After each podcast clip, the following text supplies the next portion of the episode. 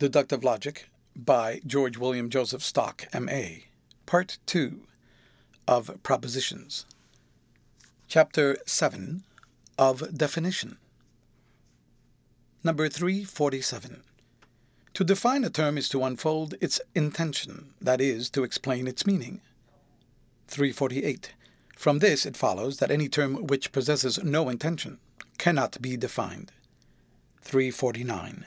Hence, proper names do not admit of definition except just in so far as they do possess some slight degree of intention. Thus, we can define the term John only so far as to say that John is the name of a male person. This is said with regard to the original intention of proper names. Their acquired intention will be considered later. 350. Again, since definition is unfolding the intention of a term, it follows that those terms will not admit of being defined, whose intention is already so simple that it cannot be unfolded further. For this nature are names of simple attributes such as greenness, sweetness, pleasure, existence. We know what these things are, but we cannot define them. To a man who has never enjoyed sight, no language can convey an idea of the greenness of the grass or the blueness of the sky. And if a person were unaware of the meaning of the term sweetness, no form of words could convey to him the idea of it. We might put a lump of sugar into his mouth, but that would not be a logical definition. Thus, we see that for a thing to admit of definition, the idea of it must be complex. Simple ideas baffle definition, but at the same time do not require it.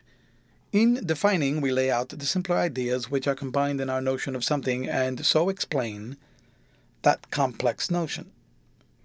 We have defined triangle when we analyze it into figure and contained by three lines. Similarly, we have defined substance when we analyze it into thing and which can be conceived to exist by itself. 352. But when we get to thing, we have reached a limit. The summum genus, or highest class under which all things fall, cannot be defined any more than a simple attribute, and for the very good reason that it connotes nothing but pure being, which is the simplest of all attributes.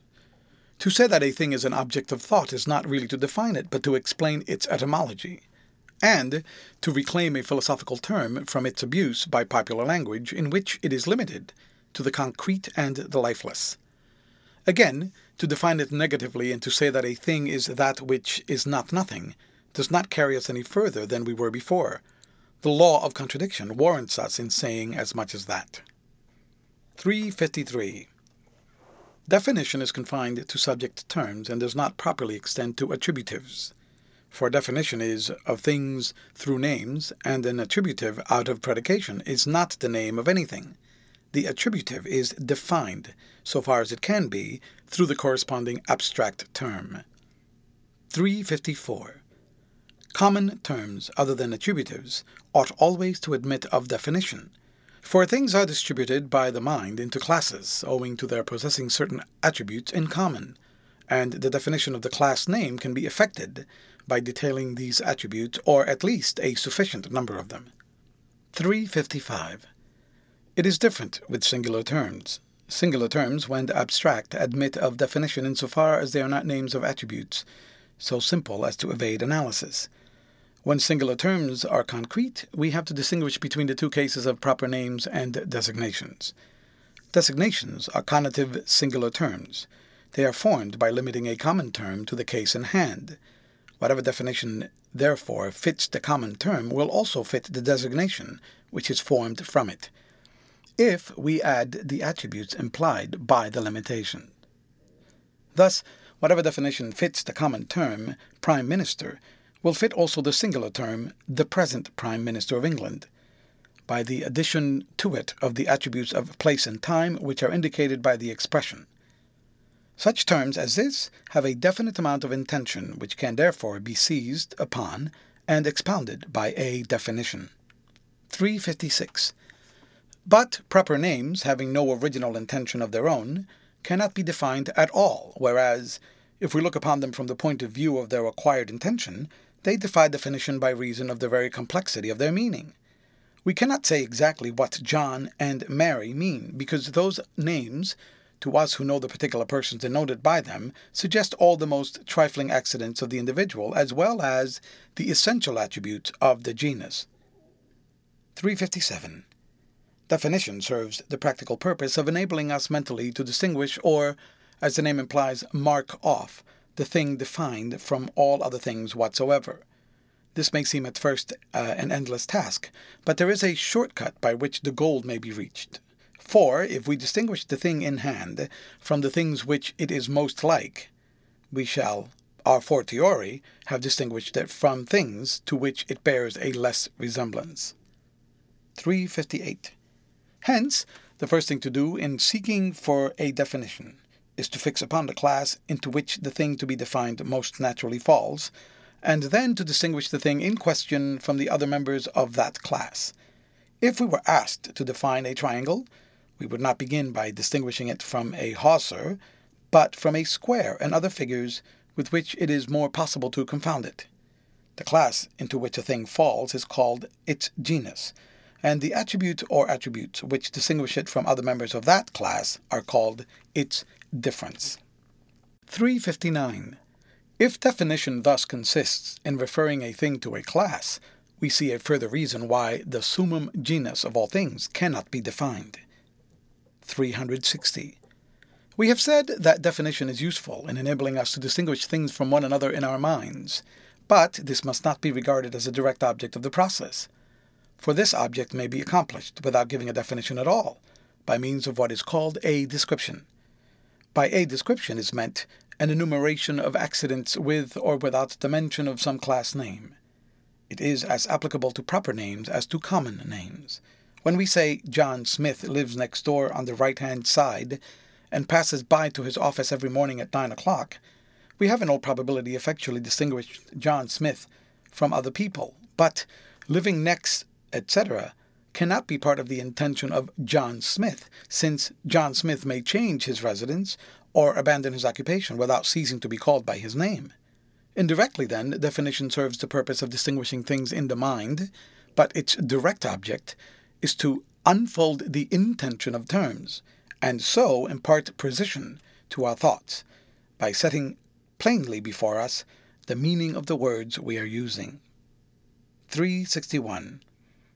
But when we say that definition is unfolding the intention of terms, it must not be imagined that we are bound in defining to unfold completely the intention of terms.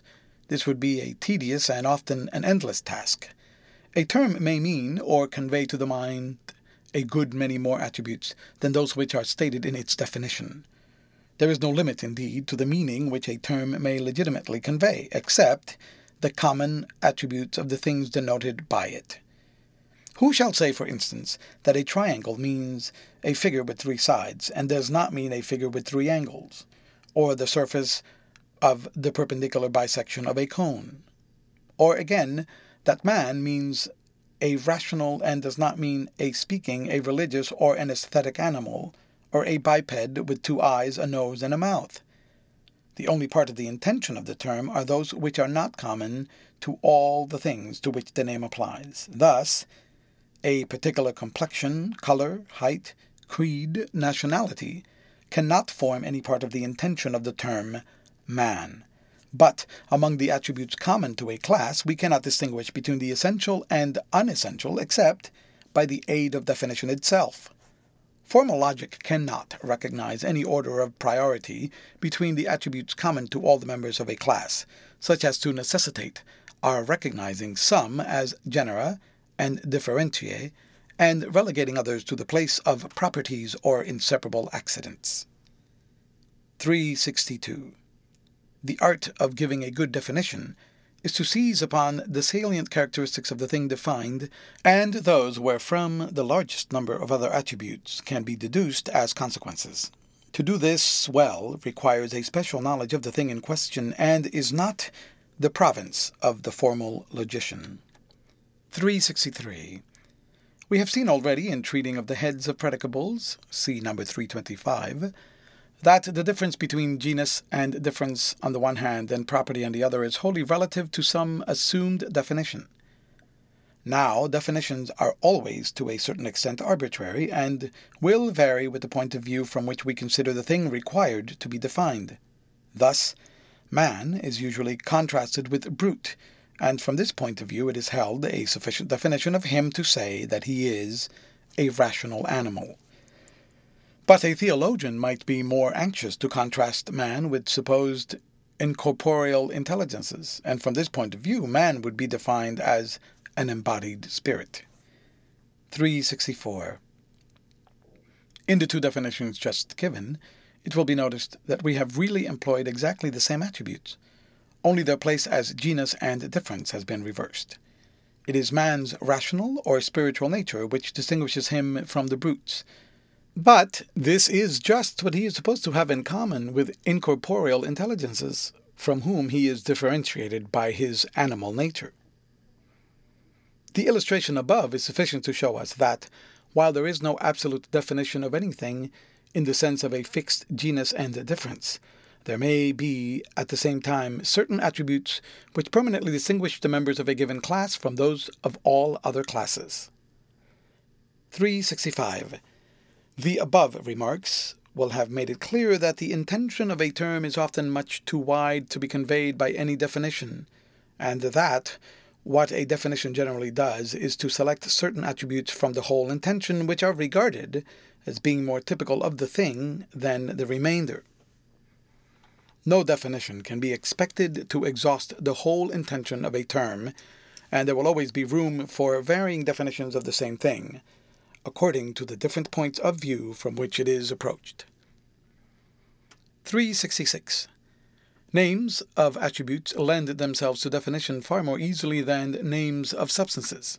The reason for this is that names of attributes are primarily intensive in force, whereas substances are known to us in extension before they become known to us in intention. There is no difficulty in defining a term like triangle, or monarchy, because these terms were expressly invented to cover certain attributes. But the case is different with such terms as dog, tree, plant, metal, and other names of concrete things. We, none of us, have any difficulty in recognizing a dog or a tree when we see them, or in distinguishing them from other animals or plants, respectively.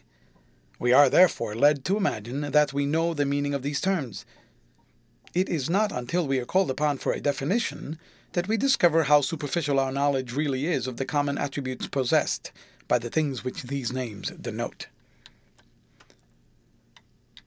367. It might be imagined that a common name would never be given to things except in virtue of our knowledge of their common attributes. But, as a matter of fact, the common name was first given from a confused notion of resemblance, and we had afterwards to detect the common attributes when sometimes the name had been so extended from one thing to another like it that there were hardly any definite attributes possessed in common by the earlier and later members of the class. 368. This is especially the case where the meaning of terms has been extended by analogy, for example, a head, foot, arm, post, pole, pipe, etc. 369. But in the progress of thought, we come to form terms in which the intensive capacity is everything. Of this kind, notably, are mathematical conceptions. Terms of this kind, as we said before, lend themselves readily to definition. 370. We may lay down, then, roughly, that words are easy or difficult of definition according as their intensive or extensive capacity predominates. 371.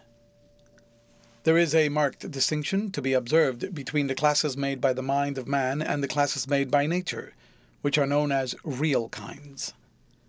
In the former, there is generally little or nothing in common except the particular attribute which is selected as the ground of classification, as in the case of red and white things, which are alike only in their redness or whiteness. Or else their attributes are all necessarily connected, as in the case of circle, square, and triangle. But the members of nature's classes agree in innumerable attributes which have no discoverable connection with one another, and which must therefore provisionally at least be regarded as standing in relation of inseparable accidents to any particular attributes, which we may select for the purpose of definition. There is no assignable reason why a rational animal should have hair on its head or a nose on its face, and yet man, as a matter of fact, has both. And generally, the particular bodily configuration of man can only be regarded as an inseparable accident of his nature as a rational animal. 372. Real kinds belong to the class of words mentioned above in which the extension predominates over the intention. We know well enough the things denoted by them, while most of us have only a dim idea of the points of resemblance between these things. Nature's classes, moreover, shade off into one another by such imperceptible degrees that it is often impossible to fix the boundary line between one class and another. A still greater source of perplexity in dealing with real kinds is that it is sometimes almost impossible to fix upon any attribute which is common to every individual member of the class without exception. All that we can do in such cases is to lay down a type of the class in its perfect form and judge of individual instances by the degree of their approximation to it. Again, real kinds being known to us primarily in extension, the intention which we attach to the names is able to be affected by the advance of knowledge. In dealing, therefore, with such terms, we must be content with provisional definitions, which adequately express our knowledge of the things denoted by them at the time, though a further study of their attributes may induce us subsequently to alter the definition. Thus, the old definition of animal as a sentient organism has been rendered inadequate by the discovery that so many of the phenomena of sensation can be exhibited by plants. 373. But terms in which intention is the predominant idea are more capable of being defined once for all. Aristotle's definitions of wealth and monarchy are as applicable now as in his own day, and no subsequent discoveries of the properties of figures will render Euclid's definitions unavailable. 374. We may distinguish, therefore, between two kinds of definition, namely, 1. Final, 2. Provisional. 375. A distinction is also observed between real and nominal definitions. Both of these explain the meaning of a term, but a real definition further assumes the actual existence of the thing defined. Thus, the explanation of the term centaur would be a nominal, that of horse a real definition. It is useless to assert, as is often done, that a nominal definition explains the meaning of a term and a real definition the nature of a thing. For as we have seen already, the meaning of a term is whatever we know of the nature of a thing. 376. It now remains to lay down certain rules for correct definition. 377.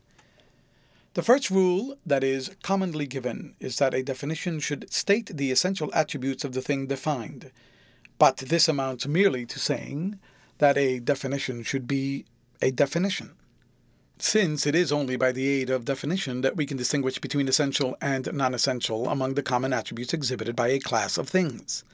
The rule, however, may be retained as a material test of the soundness of a definition, in the sense that he who seeks to define anything should fix upon its most important attributes. To define man as a mammiferous animal having two hands, or as a featherless biped, we feel to be absurd and incongruous since there is no reference to the most salient characteristic of man, namely, his rationality. Nevertheless, we cannot quarrel with these definitions on formal but only on material grounds. Again, if anyone chose to define logic as the art of thinking, all we could say is that we differ from him in opinion, as we think logic is more properly to be regarded as the science of the laws of thought. But here also it is on material grounds that we dissent from the definition. 378.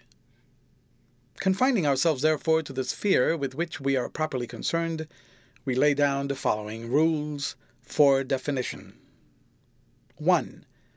A definition must be coextensive with the term defined. 2. A definition must not state attributes which imply one another. 3. A definition must not contain the name defined, either directly or by implication. 4. A definition must be clearer than the term defined. 5. A definition must not be negative. if it can be affirmative. Briefly, a definition must be adequate 1. Terse 2. Clear 4. And must not be tautologous 3. Or, if it can be avoided, negative 5. 379. It is worthwhile to notice a slight ambiguity in the term definition itself. Sometimes it is applied to the whole proposition which expounds the meaning of the term. At other times it is confined to the predicate of this proposition. Thus, in stating the first four rules, we have used the term in the latter sense, and in stating the fifth, in the former. 380. We will now illustrate the force of the above rules by giving examples of their violation.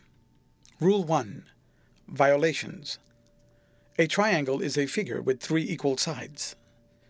A square is a four sided figure having all its sides equal. In the first instance, the definition is less extensive than the term defined, since it applies only to equilateral triangles. This fault may be amended by decreasing the intention, which we do by eliminating the reference to the equality of the sides. In the second instance, the definition is more extensive than the term defined. We must accordingly increase the intention by adding a new attribute, and all its angles right angles. Rule 2 Violation A triangle is a figure with three sides and three angles. One of the chief merits of a definition is to be terse, and this definition is redundant, since what has three sides cannot but have three angles. Rule 3 Violations A citizen is a person both of whose parents were citizens. Man is a human being. Rule 4 Violations A net is a reticulated fabric, decussated at regular intervals. Life is the definite combination of heterogeneous changes both simultaneous and successive, in correspondence with external coexistences and sequences. Rule 5 Violations A mineral is that which is neither animal nor vegetable. Virtue is the absence of vice. 381. The object of definition being to explain what a thing is, this object is evidently defeated if we confine ourselves to saying what it is not but sometimes it is impossible to be avoided, for there are many terms which, though positive in form, are privative in force. These terms serve as a kind of residual heads under which to throw everything within a given sphere which does not exhibit certain positive attributes. Of this unavoidably negative nature was the definition which we give of accident, which amounted merely to saying that it was any attribute which was neither a difference nor a property. 382. The violation of Rule 3, which guards against defining a thing by itself, is technically known as circulus in definiendo, or defining in a circle. This rule is often apparently violated without being really so. Thus, Euclid defines an acute angled triangle as one which has three acute angles. This seems a glaring violation of the rule, but is perfectly correct in its context for it has already been explained what is meant by the terms triangle and acute angle, and all that is now required is to distinguish the acute angled triangle from its cognate species. He might have said that an acute angled triangle is one which has neither a right angle nor an obtuse angle, but rightly preferred to throw the same statement into a positive form. 383. The violation of Rule 4 is known as ignotum per ignotius, or per aeque ignotum. This rule also may be seemingly violated when it is not really so. For a definition may be correct enough from a special point of view, which, apart from that particular context, would appear ridiculous. From the point of view of conic sections, it is correct enough to define a triangle as that section of a cone which is formed by a plane passing through the vertex perpendicularly to the base. But this could not be expected to make things clearer to a person who was inquiring for the first time into the meaning of the word triangle. But a real violation of the fourth rule may arise not only from obscurity, but from the employment of ambiguous language or metaphor. To say that temperance is a harmony of the soul, or that bread is the staff of life, throws no real light upon the nature of the defined. 384 The material correctness of a definition is, as we have already seen, a matter extraneous to formal logic. An acquaintance with the attributes which terms imply involves material knowledge quite as much as an acquaintance with the things they apply to. Knowledge of the intention and of the extension of terms is alike acquired by experience. No names are such that their meaning is rendered evident by the very condition of our mental faculties, yet nothing short of this would suffice to bring the material content of definition within the province of formal logic. End of chapter, read by Leonidas for Lit2Go, on the web at fcit.usf.edu.